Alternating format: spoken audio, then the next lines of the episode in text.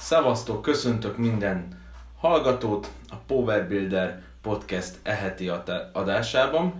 A megszokottól eltérően, most nem Zsoltit hallhatjátok, Buktibor vagyok, Power Builder edző, és a mai vendégem nem más lesz, mint Fekete Miklós, erőemelő, az SBD Hungary tulajdonosa, a Sirius Lifting vezetője.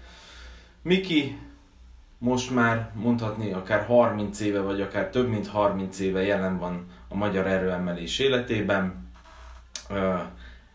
Egy történelmi alak, aki beszélni fog remélhetőleg elég sok mindenről, az erőemelés életéről szeretnénk ebben a podcastben beszélgetni, az, hogy honnan, hová fejlődik a sport, Miki karrierjéről, illetve ami szerintem a legtöbbeket fogja majd érdekelni, arról, hogy mi kell ahhoz, hogy igazán erős legyél mentálisan, milyen módszerekkel tudunk felkészülni egy-egy nehéz edzésre, egy-egy versenyhelyzetre, illetve hogyha az élet különböző területein hátráltató tényezők vannak jelen, akkor ezeket hogyan küszöböljük ki és győzzük le őket.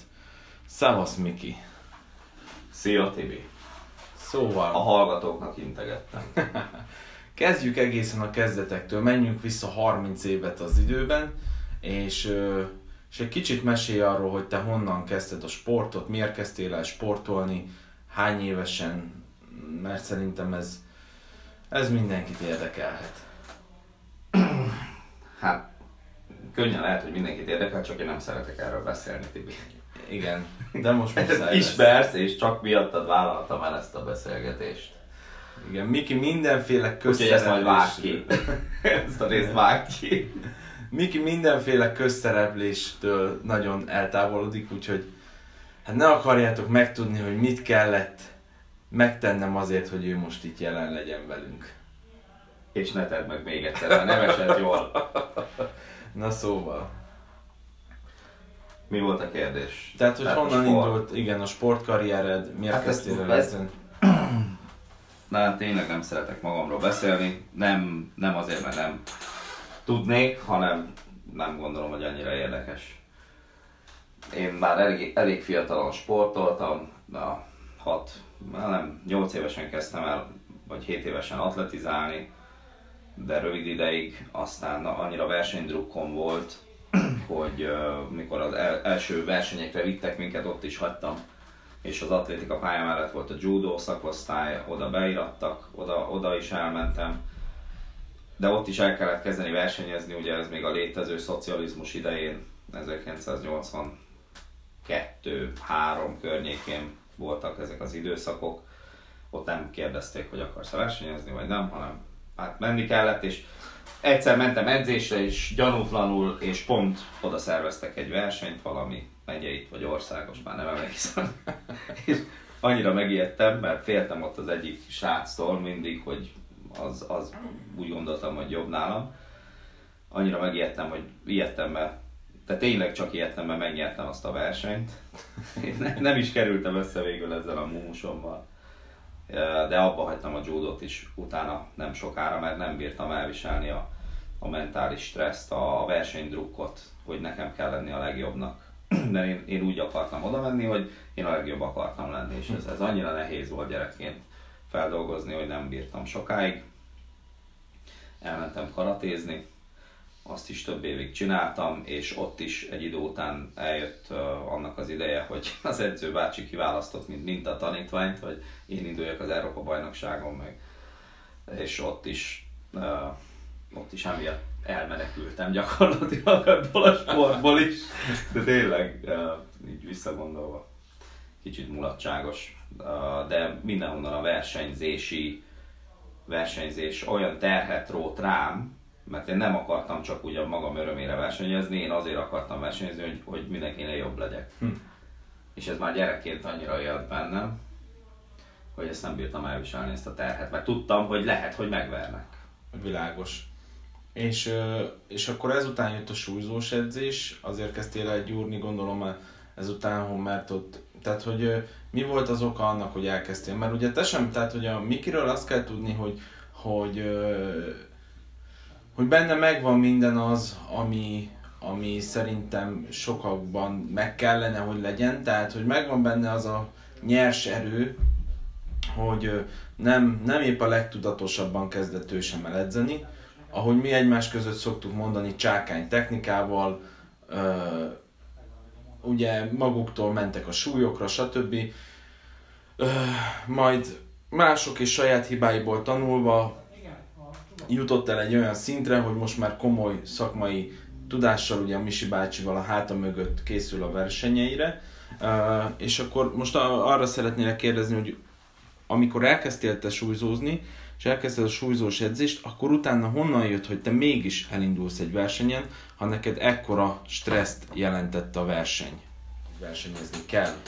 Ö, nagyon érdekes. Én azt, én azt látom, hogy az erőemelés és bármilyen versenysport sokkal inkább a mentális síkon dől el, mint fizikai síkon. Uh-huh. Tehát, szá- és az, hogy én gyermekként ilyen voltam, az nem azt jelenti, hogy gyenge voltam gyermekként, hanem pont előnyömre vált a később tínédzser koromban, amikor elkezdtem 16 évesen erőemelni, az pont nekem előnyömre vált, az a maximalista hozzáállás, meg az a, így nevezik, hogy munkaetika, amikor eszedbe nem jut ellógni egy edzést, vagy eszedbe nem jut, inkább a dupláját végzed, meg kötelességednek érzed magaddal, magaddal szemben, hogy elvégezd ezt a munkát. Tehát, de 16 évesen már megértem arra fejben, hogy, hogy elbírtam viselni, hogy el tudtam azt is dönteni, hogy igen, nyerni akarok, és nem, nem lesznek nálam jobbak, tehát mindenképp nyerni fogok. Világos. És mikor én ezt elhittem, akkor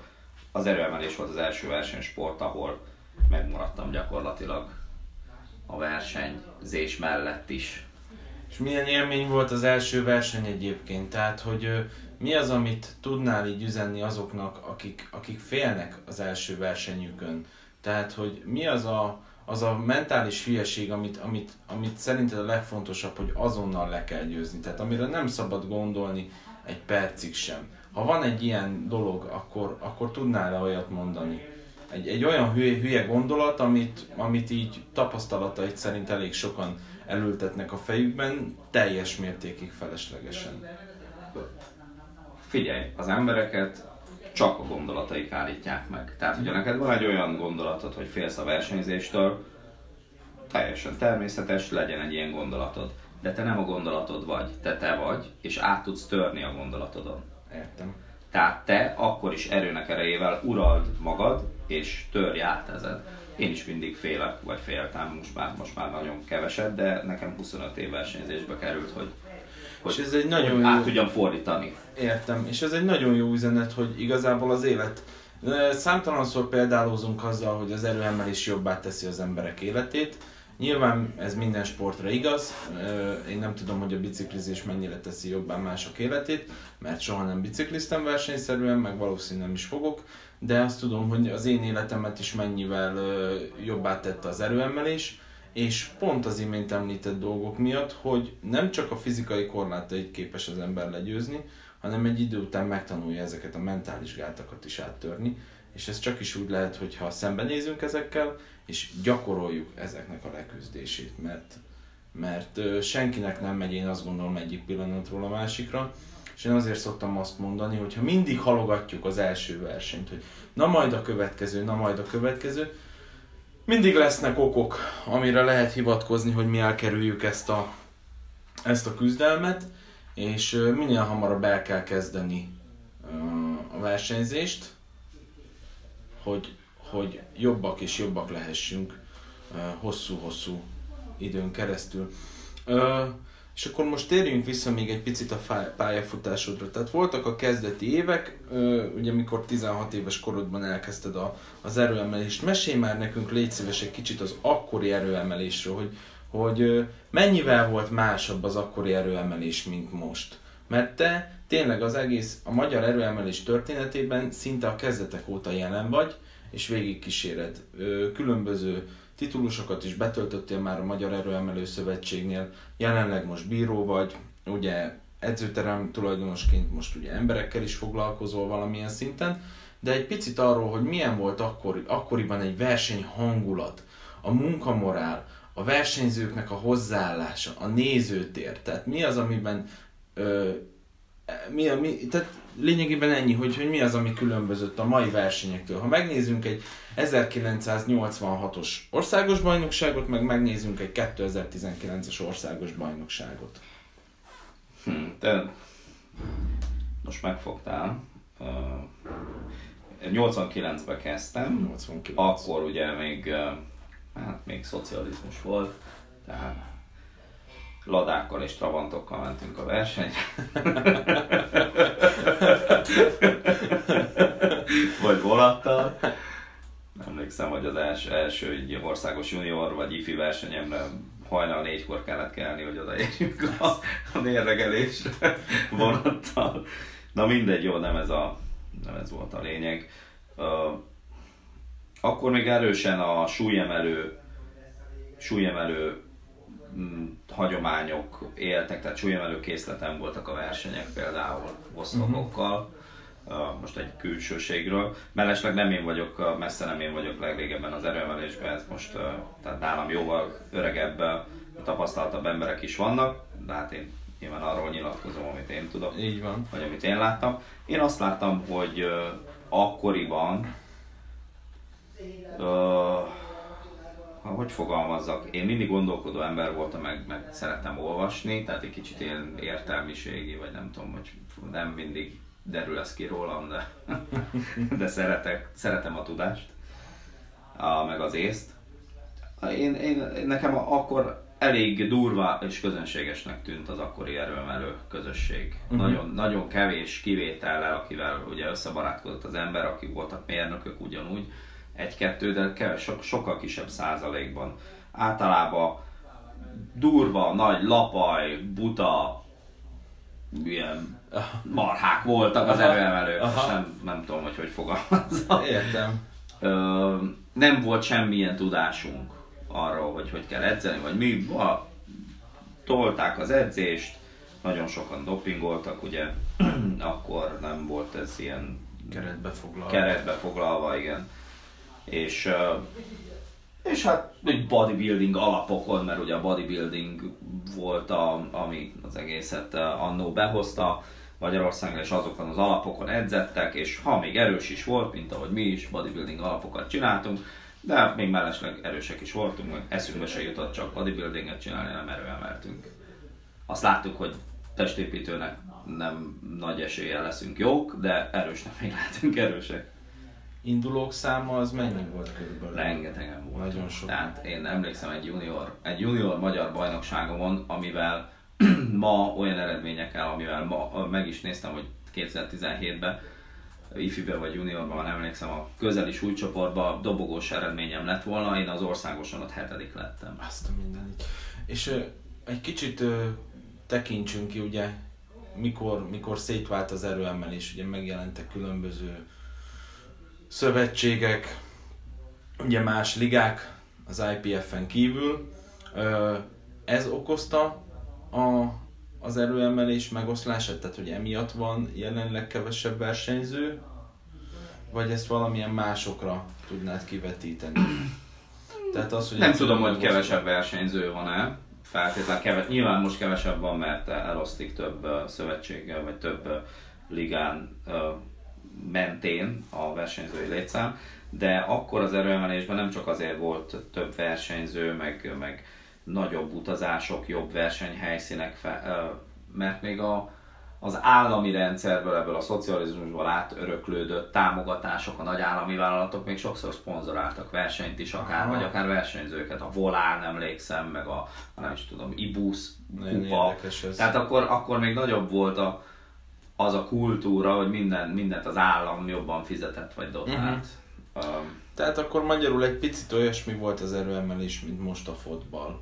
Hogy, hát nem, hogy, az a, nem azon a szinten nem nyilván, azon a de szinten, jelen csak... volt az állami értem. segítség, vagy valami nagy cég, ami állami cég, jelen volt.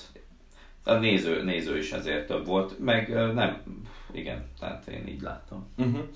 És De erre nem én vagyok a legjobb, hogy erről nyilatkozzak, mert szerintem valakik többet tudnak erről. Hát szerintem amennyire nekünk erről e- erre egy kis rálátásunk legyen, meg ilyen érdekességképpen biztos vagyok benne. hogy- Különben a, meg, a, meg a szövetség, bocsánat, hogy szabadon vágtam, a szövetség, tehát a Mersről a, levált ugye a, a liga, az, az jóval később történt már. Értem. Tehát az 2005-ös, 6-os Hat, igen, történet. igen.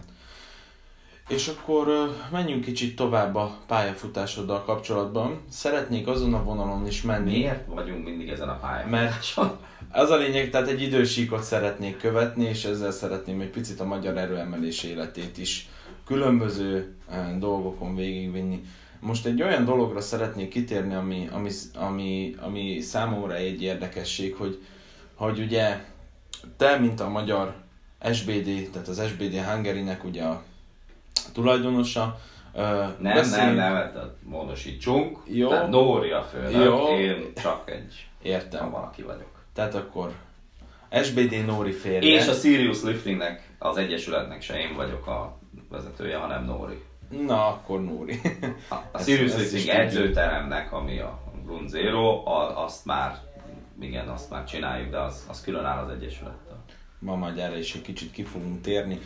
És akkor arról szeretnék most veled beszélgetni egy kicsit, hogy, a, hogy régebben, tehát az, amikor te elkezdtél erőemelni, akkor milyen eszközöket lehetett használni egy erőemelő versenyen. Tehát, hogy bandázs, volt-e akkor térgumi, bármilyen formája, hogy azoknak mit üzennél, akik ugye nagyon túl, túlságosan, hogy is mondjam, féltik magukat, vagy, vagy én azt vettem észre, hogy, hogy vannak olyanok, akik, akiknél egy mentális gátat jelent egy-egy eszköz használata. Csak egy érdekes példa, hogy van egy ö, tanítványom, aki, aki nagyon könnyen Google, mondok egy súlyt 135 kilóba, és ö, jött a következő heti súly, ami 140 lett volna, és teljesen bepánikolt. És kérdeztem, hogy mi a baj, és hát azért, mert hogy ő még soha nem googolt bandásban 140 kiló fölött.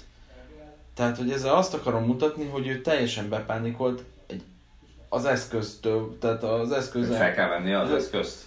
hogy nem veheti föl, mert én megmondtam neki, hogy nem veheti föl a bandást. Mert láthatóan nem fog neki gondot okozni az 5 kilóval nehezebb súly, de ő mégis fél tőle, és mégis csak azon jár a fej, hogy úristen, mi lesz, ha nem lesz rajtam a, a térdgumi vagy a bandás. Erről szeretném, hogy egy picit mesélj nekünk, mert te ezt az utat is végigjártad, tehát a teljesen ró, amikor full csupaszon is versenyeztél, ruhás erőemelésbe is versenyeztél, és most a jelenlegi szabályrendszerben is versenyzel.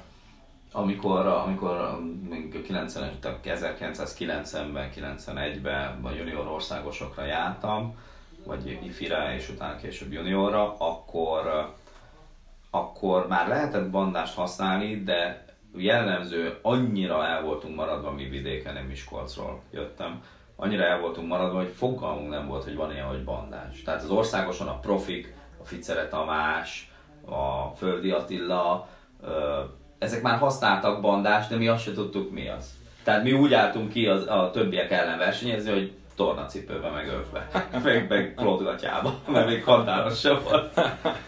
De most ezt, ezt csak poénnak mondom, hogy tényleg ennyire le voltunk maradva, de én már emlékszem, hogy akkor már használták a fi- ficerék, már akkor használták a nagyon kezdetleges első ruhákat, googoló ruhákat, bandásokat, és csodálkoztam is, hogy én 67,5 kilóba ifibe googoltam 205 körül, ö, ugye a tornacipőbe, és nem bírtam Várjál, elképzelni. ezt ismételd el még egyszer, hány évesen googoltál 205-ben? Hány? 18 voltam. 18 évesen, hány kilósan? 67 félbe És ez hány mennyi edzésidő után volt így? Nem, két év volt talán. Szóval Miki két év után 67 és fél kilósan 205 kilóval googolt, teljesen csupaszon, csak ezt jó. Igen, de, de az nekem természetes volt, hogy ezt Igen, írni kell. érdekes, tehát hogy ne, milyen érdekes, hogy ki tudja, lehet, hogyha tudtad volna, hogy milyen erős a mezőny, meg milyen elvárások vannak, akkor, akkor lehet félsz, de így, így te nem is tudtad, hogy valójában mennyire erős Hát igen, annyira hülye voltam, hogy, Annyira ösztönből hogy nyomtad. ösztönből én csinálni akartam, jobb akartam lenni náluk. Aztán én csodál, én meg voltam róla győződve, hogy, hogy én ott nagyon erős leszek és elől végzek, de mikor hetedik lettem, mondom ezen az egyik versenyen, ott csodálkoztam, és 20 évvel később, vagy 15 évvel később, mikor visszanéztem a, az emlékeimet, akkor döbbentem rá, hogy ezek bandásba, meg ruhába googoltam csak többet. Tehát meg ruhában nyomtak. Én nem bírtam elképzelni, hogy tud valaki 150 kilót nyomni. Én tudtam 120-at maximum. Hogy nyom 150-et? Hát nem mondom, ilyen nincs. Nem, mert nem, azt se tudtad, Én nem tudtam, hogy létezik a ruha. De, de tényleg volt egy Daradics Matyi nevű srác, akivel később jó barátságba kerültem, és 150-et nyomott 67 félbe. Amin ki is esett utána, mert nem sikerült, de mindegy, ezzel egy másik történet. Uh, igen, szóval nem tudtam akkor, hogy vannak ezek, és mikor egy hosszabb szünet után, ugye külföldi tanulás, munka, visszajöttem az erőemelő életbe, én 2006-7-2004 uh, körül, egy pár év kihagyás után, edzettem addig is, de ugye nem versenyeztem, akkor tudtam én meg, hogy vannak ruhák, vannak bandázsok, meg hogy ezek, ezek, akkor csak az volt az erőemelés, tehát nem volt RAV, Nem volt, nem volt RAV, Igen. sajnos, és a leróhatatlan hálám illeti Árvai Pistit, aki akkor már kétszeres világbajnok volt. Én tehát nem is tudom mennyit köszönhetek neki, mert ő, ővel egy új minőség került az én emelésembe. Mondtad az elején, hogy, hogy ösztönből emeltem meg csak nyers erővel. Ez nem teljesen igaz, mivel, mivel nagyon szerettem a matematikát, meg a fizikát. Én a mozgásokkal foglalkoztam, meg a testalányokkal, meg az emelési pontokkal, emelő, csiga, tudod, ezek az egyszerű Igen, gépek. igen. Tehát én ezt magamnak kifejlesztettem a magam Aha. útfőjéből, Aha. annó még tinédzser koromban is. hogy- Tehát akkor te már egy, akkor egy ilyen kezdetleges edzéstervet összeállítottál magadnak. De volt egy olyan edzésterve, amit szerintem hát soha többet nem csinálni, mert olyan durva volt. Mindegy. Ö, és úgy, hogy nyilván én egész életemben naturálba csináltam a sportot, Ö, de tinédzser korodban, ugye 17-ről 18 évesen annyira tombol a hormontermelés, hogy anyukám kajáját tettem. Én fogalmam nem volt, hogy enni kell valamit, vagy bármit. Én csak zabáltam, mert éhes voltam. De mindent Volt egy olyan nyár az edzés alatt, azt hiszem, hogy olyan 61-2 kilóról indultam, és 70 valahány kilóra izmo, de nem, nem Aha. zsírban, hanem annyira, annyira kemény edzés volt, tehát többször elájultam, meg hányva, meg négy kézláb mentem haza, meg bla bla bla, de ez mindegy, ezt most nem kell lecsetelni. Majd erre is Ha lett volna visszatérünk. akkor egy normális edző, aki tudja, hogy mi van, mert hát nem voltak edzők, csak Majd, mi azt majd egy hittük, kicsit vissza a akarok. keménység az, az úr. És Azért ezt jegyezzük meg, mert ö, majd egy kicsit vissza akarok erre is kanyarodni, hogy, hogy a, mit jelent keményet edzeni, és mi az, mi az igazi nehéz edzés, és mi hosszú távon a siker titka.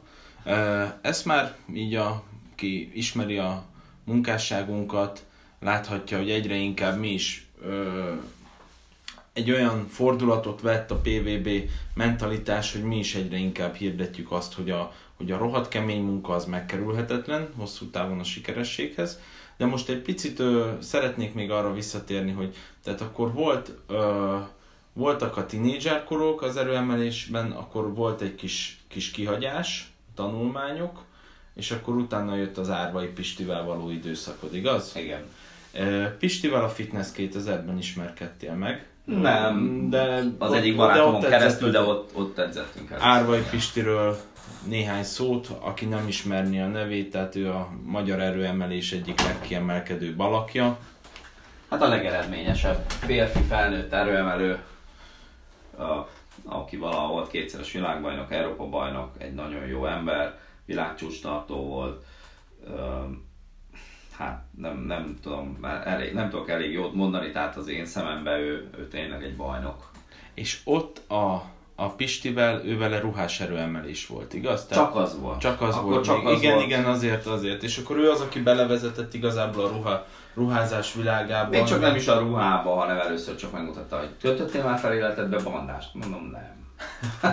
Az megmutatom. Niki, te akkor, mikor feltekerted a bandást, akkor voltál ilyen 92-3 kiló, én meg voltam 108 kiló. Egy, Ja, hogy neked nekem csak azt akarom bandást, elmesélni, hogy egyszer Miki föltekert nekem egy bandást, az nem is egy igazi bandás volt, csak egy gyakorló bandás. Én azt hittem, hogy le fog szakadni a lábam, és a tértkalácsom szét fog robbanni. Akkor most képzeljük el, mikor egy árvai Pisti tekerte föl, akkor a te voltál 83 kg körülbelül, Négy igaz? van, négy van. A Pisti meg volt 105, mert ugye abban... Hát 120 valamennyi volt. Vagy 120 valamennyi. 400-as felhúzó. 400-os felhúzó. Akkora kézzel, hogy, hogy a fejedre ráteszi, akkor lelóg az orrodik, az ujja, meg a hátul tarkódik. Van olyan fájdalom, amit ahhoz hozzá tudnál hasonlítani? Mikor Hát a gerincérvem az vetekszik vele, de, de a, a, az igazi bandást, amíg, amíg meg nem szokja az ember, és nincs, nincs kiút, tehát nincs olyan, hogy most finomabban bandázsolunk, majd egyre keményebben, bele kell ugrani a mély vízbe sajnos. Nem semmi. De örülök neki, hogy vége a bandás korszaknak. És a Pistivel ott ö, ő neki mi az, amit a leginkább köszönhetsz? Tehát, hogy a ö, edzés, programozás, a mentális, tehát hogy Az ő jelenléte, az ő jelenléte az olyan, olyan volt nekem, hogy ö, mondom a számokat, hogy körülbelül mit tudtam. Tudtam googolni 260-at, tudtam fekve nyomni mondjuk 150 körül, meg tudtam, tudtam felhúzni 260-70-et, a bandázsos gólás, az bandázsal volt, és amikor el, tehát most ezek voltak a számok, nem telt el három hónap, nyilván három hónap alatt nem erősödik az ember. Tudtam googolni 290-et, tudtam nyomni, ugye felvettük a roát, a 150 mondjuk az volt, mindegy, de fejlődtem ott is egy ilyen 15-20 kilót, felhúzni pedig 290 körül. Ezt a mindenit. Tehát attól, hogy ott volt, és az első lecke, amit tőle tanultam, ez, a, ez az első, hogy de ezt most meg tudod csinálni. Mondtam, mennyi a maxod a googolásban, az egyik első edzésünk van, mondom 260. Jó, rámegyünk 280-ra. Mondom, hülye vagy? Egy idősek vagyunk, úgyhogy mondhattam. nem, nem, meg fogod csinálni. És tényleg megcsináltam, és elég könnyen. Olyan hihetetlen önbizalom fröccsöt adott egy ilyen, hogy mikor azt mondta legközelebb, hogy most rámegyünk a 260-as felhúzásod után a 280-ra, azt is elhittem. El. Akkor És meg is csak egy igazolás, hogy a mentális gátak legyőzése mennyire rettenetes fontos, és mennyire hinni kell magunkban, és el kell hinni azt, hogy a testünk az sokkal-sokkal ké- többre képes, mint amit mi hinnénk. Én mindig akkor szoktam ezen gondolkozni, mikor mi- most is ment a világbajnokság is, hát ugye a 83 kilós súlykategóriában is bőszen googolnak 300 környékén, és mindig azt nézem, hogy jó, persze tudjuk, nagyon-nagyon sok minden kell ahhoz, hogy valaki erős legyen, de hogy, hogy mindig azon gondolkozok, hogy nem hiszem el, hogyha az a srác, aki fele akkora, mint én, erős túlzással, ő sokkal-sokkal többet tud googolni, akkor én miért nem vagyok rá képes? Hisz nekem is nagy combom van, ott van az izomzatom, tehát hogy, hogy valami ő bennük még ott van pluszban, amiért a testük ezt képes végrehajtani. Ö, akkor térjünk egy kicsit, menjünk abba az irányba most tovább, hogy az Árvai Pistivel való ö, edzéseteknek a tanulságát szerintem levonhattuk, hogy mennyire fontos az, hogy az ember jó közegben edzen. Nyilván van, hogy ettől el van lehetetlenítve, de ha van rá lehetőség, akkor törekedni kell, hogy egy olyan környezetben végezze az edzésmunkát. Ez nagyon, ez nagyon jó, amit mondasz. Én, én mindig olyan típusú ember voltam, hogy én magam köré begyűjtöttem azokat az embereket, a hasonszűrűeket, mert én tudtam egy közönség, közösséget alkotni. És ott nem volt a Fitness 2000-ben, voltak erőemelők, de nem nagyon együtt edzettek, és amikor én oda kerültem, még Pistire is úgy érzem katalizáló hatással voltam, mert akkor ő is jött, és akkor együtt csináltuk, és iszonyú jó hangulatú edzéseket csináltunk. Uh, ami, és, és oda jöttek emberek, és érdekes, hogy a Fitness 2000-ben inkább a profiligás emberek voltak, de, de mégis a MERS-hez uh, vonzottam Aha. magam körül az embereket, mert nem tudom, hát uh, erre van egy ilyen nem tudom, adottságom, vagy valami, hogy szeretem. Hát igen, egy olyan személyiség A Azt gondolom, hogy szerintem itt a Siriusban is egy ilyen hasonló a hangulat van születőben, vagy már megszületett, és szerintem ez csak egyre jobb és jobb.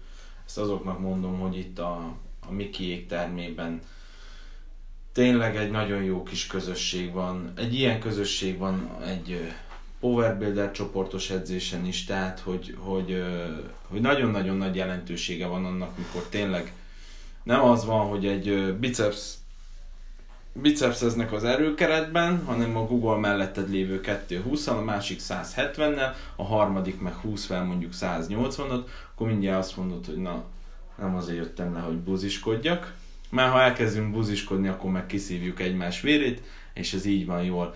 Ö, és akkor a Pistivel való edzéseket, azokat a sérüléset törteketté, vagy más tehát, hogy arról, arról mesélj nekünk egy kicsit, a mert... Pisti, a Pisti féle módszer, a, a, azt köszönhetem még neki, hogy az addigi bodybuilding alapokról, ami persze body gyakorlatokat csinálok, de mellette rohadt erős akarok lenni, azok, azokat teljesen leszámoltam, és, és uh, teljesen gyakorlat alapúvá vált, a, uh-huh. vált az edzés, tehát csak googoltunk. Tehát volt, magyarul specifikus. Specifikus, tehát erőemelés specifikussá váltunk, uh, és elég, elég nagy súlyokat írt ki Pisti tehát főleg verseny előtt hihetetlen terhelés volt, amit nem feltétlenül bírna ki épészel ma valaki, de hát mivel én akartam az eredményt, tehát én kapaszkodtam bele, hogy ezt kibírjam. és jó, jól is jöttek az eredmények. Ezután jött közben ilyen 2011-ben a, a, a gerinc sérülés, ami nem erőemelés közben történt érdekes módon, hanem picit meghúztam a derekam elmentem egy rossz féle szakemberhez, aki egy rossz fajta gyógytornát mutatott, azt tette tönkre igazából az én fejembe. Nem az ember tette tönkre, hanem az én hülyeségem, hogy csináltam. Annak ellenére, hogy éreztem, hogy nem lesz jó. Egy kicsit a, csak arról szeretnék ugye, hogy szinte minden ember életében, minden sportoló életében eljön egy olyan pillanat, amikor, amikor valami oknál fogva a teste egy egy, egy, benyomja azt a bizonyos nagy piros gombot, ez lehet egy válsérülés, lehet egy deréksérülés, lehet egy térdsérülés, számtalan ilyen dolog van, és én azt gondolom, hogy ilyenkor két lehetőség van. Az egyik az, hogy az önsajnálat gusztustalan tengerében megmerülünk, és akkor szépen bezárkózunk a sötét kis szobánkba, aztán siratjuk magunkat, amitől az égvilágon semmi nem fog megtörténni, nem fog javulni a helyzet, nem fog meggyógyulni az ember, és még még csak lejjebb csúszik ezen a bizonyos lejtőn. A másik lehetőség, mikor, mikor felszívod magad és úgy állsz oda, mint egy 300-as googoláshoz, most mondtam valamit, vagy egy képzetben egy nagy, vagy egy versenyhez, és a nyakadba veszed, és azt mondod, hogy már azért is megcsinálom, és le fogom ezt győzni. És csak ezt majd Miki mindjárt folytatni fogja, de hogy, a, hogy szinte téged tolószékbe akartak most egy kis túlzással kényszeríteni, tehát, hogy volt olyan orvos, aki azt mondta, hogy hogy euh, még egy WC papír gurikát sem emelhetsz föl. Annak ellenére te túltetted magad ezen, és azóta is sikeres sportoló vagy, és ö, teljesen jól karban tudod tartani a derekad. Erről egy picit mesélj, hogy, ö, hogy mentálisan te hogy győzted le magad, hogy sikerült legyőzni ezt a problémát, és azóta hogy kerülöd el ezt, hogy ez a sérülés újra a félelmébe, tehát a, a félelem újra a hatalmába kerítsen téged, és ne jusson eszedbe egy nehéz googolásnál, hogy ja Istenem, mi fog történni, ha. Igen, hát a bizonyos ellenvonások az emberben, amik hátrány egy helyzetben, néha előny lehet. Én, én megáltalkodottam makacs, tehát tényleg megáltalkodottam makacs tudok lenni, és nem hallgattam az orvosra, aki azt mondta, hogy PC papír gúzsigát sem emeljek a, az nem lett volna baj, hogy ő ezt mondja, de tényleg nem is bírtam felemelni egy WC papírkurigát, annyira fájt a derekam. Ez már nagyon baj volt. Megkerestem azt, most nem akarok itt ilyen nagy bölcsességet osztani, mert tényleg nem szeretek szerepelni, és meg nem szeretek ilyen megmondó ember lenni. Megkerestem, hogy mi a jó a helyzetben, kielemeztem, mi a jó abban, hogy én itt fetrengek az ágyban, meg, meg járókerettel megyek, a nagymama a járókeretével megyek WC-re, az a jó benne, hogy tudok tanulni. És akkor kitanultam az összes nyújtást, a test, a derék, az anatómiáját, hogy lehet helyrehozni, mi okozza, mit csinálják. Én ezzel foglalkoztam, meg továbbképeztem magam az alatt a másfél év alatt, míg, míg nem tudtam olyan szinten. És edzettem, amit tudtam már. Tehát otthon saját testről már elkezdtem edzeni, rá két hónapra, még mondjuk fél évig vagy egy évig bicegve tudtam csak járni, de elkezdtem edzeni, és utána meg elmentem megint az edzőterembe. Hát, na, ez szerintem egy nagyon tanulságos történet, és egy nagyon, nagyon kemény üzenet mindenkinek, hogy, hogy a hibákból nagyon jól lehet tanulni, a saját magunk hasznára kell fordítani ezt a dolgot. És most ez nem feltétlenül, hogy kell egy, egy súlyos sérülés legyen, csak, csak ez, ez egy, arra is irányulhat ez az egész, hogy mikor van egy elrontott ismétlés, egy olyan nehéz súly, amiben belebukunk, és nem kell depresszióba esni, nem kell behisztizni, hogy ja Istenem, ez most nem jött össze, én szaralak vagyok, szar az edzőm, szar minden, és akkor abba hagyom ezt az egészet, hanem jó, leülni, fújni egyet, és átgondolni, hogy hol volt a hiba, mi az, amin lehet javítani, mi az, amin egy kicsit dolgozni kell, és így fogunk egyről a kettőre szépen lassan uh, haladni. Így, így juthatunk előre. Igen, ezt aláírom. hagyj fűzzek el ez egy gondolatot. Tehát mondom, az erőemelés is, meg minden élsport mentális, tehát szellemi síkon zajlik elsősorban. Aki, aki versenyző lesz, azt nagyon hamar kiválasztja csak a hozzáállás. Semmi más nem választjuk itt. Genetika, adottság, meg el, ösztönös erő, ez mind bullshit a mentalitás. Tehát, hogy milyen hozzáállással áll ez az ember, ha idejön, és ketté harapja a vasat is, mert annyira akar, ebből lesz valaki ha idejön a világ legnagyobb tehetsége, aki link, meg sír, vagy hisztizik, vagy nem követi a, az edzői instrukciókat, hogyha már egyszer elfogadta, hogy ő az edző, abból nem lesz. Lehet, hogy lesz országos szinten valaki, lehet, hogy lesz akár világszinten, de, de, lesz korlátozó. De nem, de nem lesz igazi győztes.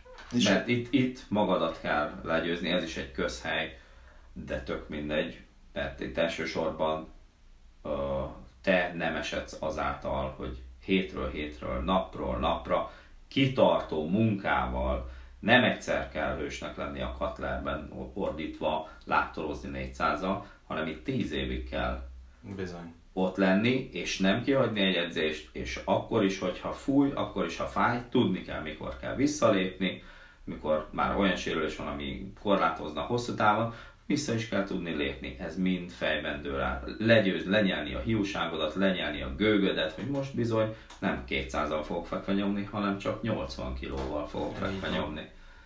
Szóval ez, ez teljesen szellemi, és mi a, ezt a új módszerünket, amit Misi bácsi, uh, Misi bácsival kifejlesztettünk, és amit most fogunk a világ elé tárni, a szovjet erőemelő módszer, stílusosan szemnek nevezzük, ezt csak is a mentalitás köré hm. tervezzük, nem a fizikai felkészültség. Mindenki kezdő, amíg be nem bizonyítja, hogy megérett mentálisan rá, hm. hogy nem kezdő. És mindenki kezdő lesz. Ö, igen, ezt akartam ezzel kapcsolatban mondani, hogy ez, a, ez abszolút a hozzáállásról szól. Ez egy nagyon jó üzenet. Igen, én is ezt látom, hogy, hogy nagyon sokan megbeszélik magukkal azt, hogy ha mondjuk valamiért kihagynak egy edzés, hogy az miért jó dolog, gyönyörűen meggyőzik magukat, de csak magukat próbálják meggyőzni, mert igazából egy azt a szemét, akinek ezt mondják, és akivel ezt el akarják hitetni, az úgy sem fogja elhinni, tehát ö, tényleg mi magunk vagyunk a legnagyobb ö, korlátozó tényezők, bennünk vannak a gátok, és ezeket a gátokat mi tudjuk áttörni, vagy megerősíteni. Ö, Misi bácsiról szeretném, hogy egy kicsit beszélgessünk. Azt, hogy vele mikor ismerkedtél meg, és, és mi az, amit köszönhetsz a Misi bácsinak, mi az, amit még hosszú-hosszú évek után is tudtál tőle tanulni, mert már Misi bácsival nem kezdőként ismerkedtél össze, hanem, hanem tényleg, ahogy az imént is az elő beszélgetésünket, aki végighallgatta, azért feltűnhet, hogy Miki elég sok mindenen keresztül ment, volt azért ez egy szép veszőfutás az ő karrierje, és mégis felnőtt fejjel megismertem Misi bácsit, aki, aki új távlatokat nyitott előtte. Fiatal aggastyánként ismertem Igen. Misi bácsit fogalmaz. És ami, ami nagyon fontos, hogy Miki rettenetesen alázatos a Misi bácsival szemben úgy, hogy, hogy ö, tényleg egy, egy élsportolóról van szó, mert, mert nemzetközi eredményei vannak, és mégis le tudta előtte hajtani a fejét, és azt mondani, hogy öreg, amit te mondasz, én azt csinálom.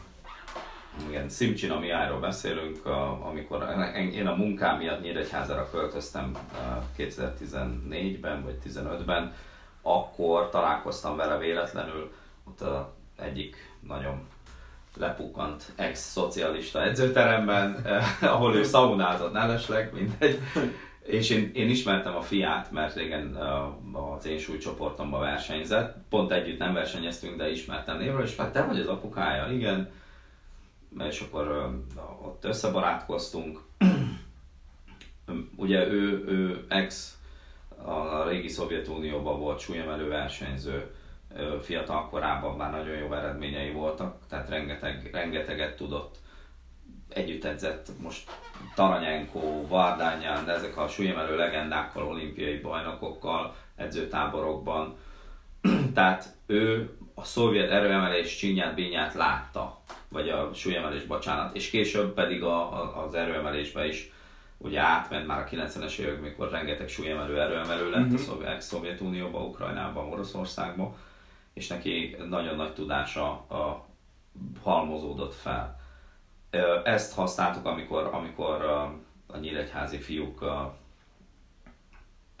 tehetségesek voltak, és akkor meg, megalapítottuk a Kelet-Ereje Egyesületet, és Misi bácsi lett ott az edző, és ő edzette az embereket, és hát most akinek van szeme, az látta, hogy mondjuk bejön 30 fiatal, és mind a 30-nak jók az eredményei. Igen. És ott, ott az edzés munka miatt volt Igen. ez jó, ugye, mert a, tehát ez, ez Misinek volt a, az érdeme. Én pedig már akkor nemzetközi felnőtt mezőnyben is pontszerző helyeken voltam, meg többszörös országos felnőtt bajnok, és mégis azt mondtam neki, már 40 éves elmúltam, hogy próbáljuk már ki, hát akkor edzél engem.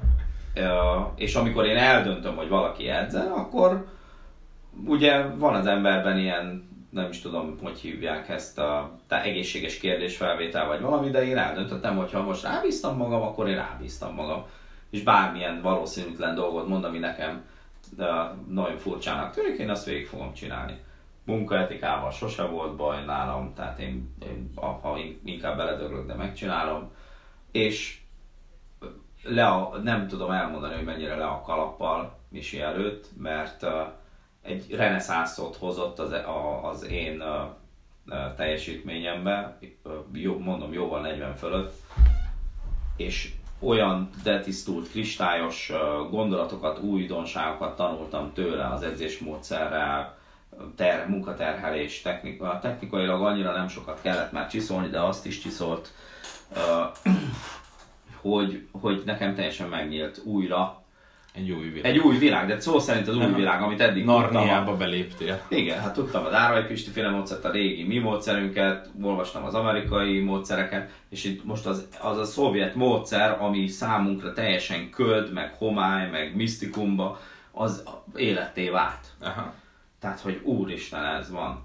Csak hogy egy, egy számot mondjak, és nem azért mondom, hanem, hanem hogy ez számomra megdöbbentő, hogy életem legjobb fekvenyomása addig 170 kg volt, és nem egészen két év alatt 190 vagy, vagy három év alatt 190 kilóig eljutottam abban a fogásban, amivel a legrosszabb vagyok. Igen. Tehát ez jó egy súlycsoporttal mentem, de de szerintem ez egy olyan szám 25 év edzés után. El tudnád most képzelni irány. az életed edző nélkül? Ö, hát versenyszinten, ha teljesítményt akarok, akkor nem. Tehát tudnék edzeni, de addig is edzettem, tehát ott, ott megragad az ember. Egy, egy, eléri azt az üvegplafont, hogy üvegplafonnak hívem, mert nem látod, hogy van, Aha. csak nem tudsz tovább menni, mint a légy, amikor próbálsz menni az ablakon. Ez milyen jó hasonlat. Tehát eléred, nem látod, hogy ott van, csak erőlködsz és üveghangon pöröksz. És kell valaki, aki felülről ezt egy kis kalapáccsal berobbantja.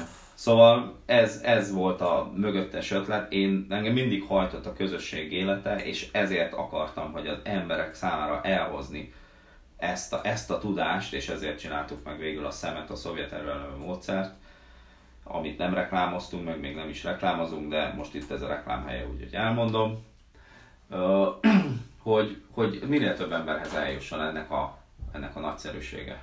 Na, ez nagyon izgalmasan hangzik, hát kíváncsian várjuk Szóval azt gondolom, hogy eddig azért elég sok tanulság ö, született a beszélgetésünkből, és nyilván most menjünk egy picit mindig a, a, az izgalmasabb talajra, és ö, azt gondolom, hogy erről beszélnünk kell, tehát nem, mindig, mindig, ha mindig ezt a témát tabuként kezeljük, akkor, akkor soha nem... A Pride-ról beszélsz? A Pride-ról. szóval beszéljünk nyilván a szteroid használatról, a különböző teljesítményfokozó szerekről. 30 éven keresztül te úgy sportoltál, hogy nem, nem használtál ilyen szarokat, és láttál másokat használni, és mit gondolsz arról, hogy, hogy mennyire tartott gyengeségnek ezekhez nyúlni? Ö, nyilván itt most mielőtt bárki ezt félreérteni, itt a tesztelt kategóriákról van szó. Tehát az, hogy különböző ligákban használnak teljesítményfokozó szereket, ahol ezek engedélyezettek, azzal semmi probléma nincs. Nyilván itt mi arról beszélünk, amikor valaki ezt egy tesztelt közegben használja. Ezt azért hoztam fel ezt a témát, mert Miki ennek nagyon nagy, tehát Miki az nagyon ellenzi ezt az egészet, és és ezért szeretném, hogy erről egy kicsit beszéljem. Én elsősorban a, a, az emberi gerincesség vagy a, vagy a lélek oldaláról fog, fogom meg, tehát nem azért vagyok ellene a szteroidnak a tesztelt kategóriában, mert egészségügyi gondot okozna, vagy valami, hanem elsősorban azért, mert uh, nem szeretem a, a, a csalást a, az életben, és uh, ezt, ezt csalásnak ítélem meg, és aki, aki szerint nem, nem érdekes, nem ítélem el. Tehát a lelkem mélyén én nem vagyok ilyen bosszúálló, vagy ilyen akármi ö, üzemmódban ezen, hanem, de tudom, hogy neki rossz lesz később. Mm-hmm. Ő, mhm. ő önmagát fogja megbüntetni, akármit gondol most. Az élet mindig benyújtja a számlát, és az egyetlen sebek, amik, amik nagyon nehezen gyógyulnak, azok a lelki sebek. Tehát a test az könnyen gyógyul, a, a lelki, amikor te elveszted önmagadban a hitet, hogy te csak te neked hazudnod kellett. Én emlékszem, milyen rosszul éreztem magam gyerekkoromban, és akkor hazudnom kellett Igen. anyunak valamit, vagy, a, vagy egy barátomnak, és néha mai napig előjön, én ilyen, ilyen típus vagyok. Szóval én elsősorban, hogy mondjam, egy, egy ilyen magasabb vagy hosszabb távú perspektívából nézve, gondolom, hogy, hogy meg fogja mérgezni annak az embernek az életét. Lehet, hogy ez annyira ostoba, annyira hülye az az ember most jelen pillanatban, vagy annyira lebutítja magát, hogy ne érezze ezt a, azt, hogy ő csal, vagy valami, de szerintem ez később vissza fog ráütni, és nem magam miatt érzem, vagy nem magam miatt, vagy akárki miatt ellenzem, hanem elsősorban az elkövető miatt, mert ő fogja megszívni. Ezt még nem tudja, és ezt mindenki úgy kezeli, ahogy, ahogy, amit gondol erről, el is dobhatja, hogyha nem értesz egyet ezzel a véleménnyel, rendben van, a te szíved joga, én ezt így gondolom. Én azt gondolom, hogy én is osztom ezt a véleményt. Szerintem nem is kell ezt most jobban túltárgyalnunk. De nem ítélem el különben. Uh-huh. Én, én magam kísértésben voltam már tizenévesen, tudom Szerintem, hogy milyen szerintem érzés. hazudna, ha bárki azt mondaná, hogy hogy nem volt kísértésben. Ö... Tehát nem ítélem el, mert Igen. szerintem az, az ítélkezik elsősorban, aki, aki vagy hülye, vagy már elkövetett ilyet. Igen. Az, az, az jobban elítélő, mint az, aki, aki már átment a dolgokon, és meg tudja igen, érteni az talán... embertársát, hogy igen, hát bukhat, igen, hát botlik az ember, bukhat ebben, már nem a doping hanem az életben botolhat az ember, igenis és uh, szerintem ezt el kell nézni egyszer-kétszer, de tudni kell, hogy a legnagyobb uh, vesztese és a adófizetője ennek az lesz, aki hosszú távon hazudik. Önmagának és másoknak. Igen. Igen. Mert magának nem tud hazudni. Hát ez így van. Szerintem lassan itt a beszélgetés vége felé tartunk, még annyit, annyit csak egy ilyen összegzésképpen, amit itt végig beszéltünk, tehát hogy tényleg a munka nemesíti az embert, és a nagyon kemény munkáról nem lehet ö, elmenekülni. Ö, egyszerűen szükség. De el lehet, csak akkor legyen reális elvárásod, hogy sose leszel Köszönöm. versenysportoló. Pontosan erre akartam kiukadni, hogy, hogy, hogy, hogy rekreációs célból lehet folytatni az edzéseket, de az, aki eredményeket akar, az egyszerűen nem mehet el a kemény munka mellett, és és azt is tegyük hozzá, hogy nem kell feltétlen valakinek versenysportolóvá válnia, mert miért? Ha valakit az érdekel, hogy én például szeretem a matematikát, de nem akarok matematikussá válni. Ennyi. Tehát a magam örömére olvasgatom, vagy nézegetem, de nincs rá igényem. Ha valaki szereti az erőemelést, de nem akar versenyző lenni, hát csinálja. Csak akkor ne tápláljon is illúziót, hogy ő egyszer világbajnok lesz. Igen. Beszéljünk még egy picit itt a beszélgetésünk végén a, a Siriusról, a teremről, az, ez, ez egy álmod volt, egy életcélod volt, hogy megvalósítsd ezt a termet? Mi volt az első? nagyon jól tudod, hogy te piszkáltál addig, meg idegesítettél, amikor együtt edzettünk különféle nagyon-nagyon rossz helyeken, hogy, hogy már annyira idegesített, hogy nincs egy szakmai terem, ahol csak nyugalomban az erőemelést lehet csinálni, ahol nem bénarudak, bénatárcsák, lukacsos, meg négyszögletes, meg kerek, meg töltött, meg mit tudom én, mik vannak gombócartónál. Igazából ez vezetett, de teljes ráfizetés és veszteség volt anyagilag eddig, remélem majd egyszer visszatérül, de a, de a nyugalom szigete nekem, ahol lejön az ember ide a terembe, és erőemelők vannak, és mindenki ugyanazért a célért, és látod az örömöt, és ezért érdemes csinálni nekem mindig a mások öröme az, az szinte többet jelent, mint a magamé, hogy, hogy látod, hogy fejlődik, és neki ez, ez a kis lépés, amit te már lehet, hogy 30 éve megléptél, neki ez most új, és, és átélni az ő örömét, az iszonyú jó dolog. Hm. Szóval ezért lett ez a terem, nem volt életcélom abszolút, mert miért lett volna, de, de annyira hiányzott, mint az SBD-t se azért kezdtük el, mert hogy ez lett volna az életcél, hanem azért, mert egyszerűen nem volt elérhető normális szolgáltatás, Aha. erőemelés kiegészítő vével az országban, hát akkor én tudok, én értek ehhez, mert ilyen cégekkel foglalkoztam, akkor csináljunk egyet. Terembe is. Ehhez sajnos, vagy nem sajnos ért az ember, hogy mi az erőemelés, hát akkor csináljunk egy olyat, ami tényleg erőemelés, nem pedig crossfit, meg verzió, meg rá vagyunk utalva. Ja, ja, ja. A, a, a, hogy hívják ezt, funkcionális edzés Igen. emberekre, Igen. vagy a bodybuilding. Szóval, ha jó hangulatú edzéseket kerestek, jó szakmai háttérrel, ahol Mikivel tudtok edzeni, akkor a Sirius Lifting oldalát kereshetitek a Facebookon. Ott szerintem minden üzenetre válaszolnak hamar, kérdésre, telefonszámmal, stb. elérhetőek, a Mikiék. Bízom benne, hogy... Neszvedatomit keressétek. Neszvedatomit keressétek, igen. Miki is itt ül. Miki olyan, mint Joda, tudjátok, kicsit sánta, kicsit öreg, kicsit kicsi, kicsit kicsi, erre dől, arra dől, fogja a forgóját, hangosakat nyög, szuszog, amikor ledobja a palást, akkor meg kurva erős. és okosságokat mond ott a sarokban. Szerintem ha hoztok neki egy répát, amit elrákcsálhat, nem a Star Wars-ban is valami olyasmit nyomogott, vagy csokoládét, akkor még mosolyogni is fog. Ebben biztos vagyok. Szóval köszönjük szépen, hogy végighallgattatok bennünket. Remélem, hogy sokat tanultatok ebből a podcastből, és magatokra, magatok javára tudjátok fordítani az itt elhangzottakat. Miki, adnál le, mondanál le, van-e még valami utolsó üzeneted itt a hallgatóknak, valami összegző gondolat itt a, hogy hogy lépjenek át a korlátaikon, és mi az, amivel jobbá tudják tenni az életüket? Valami nagyon magasat fogok mondani. Sziasztok! Most megyek edzeni. Szevasztok!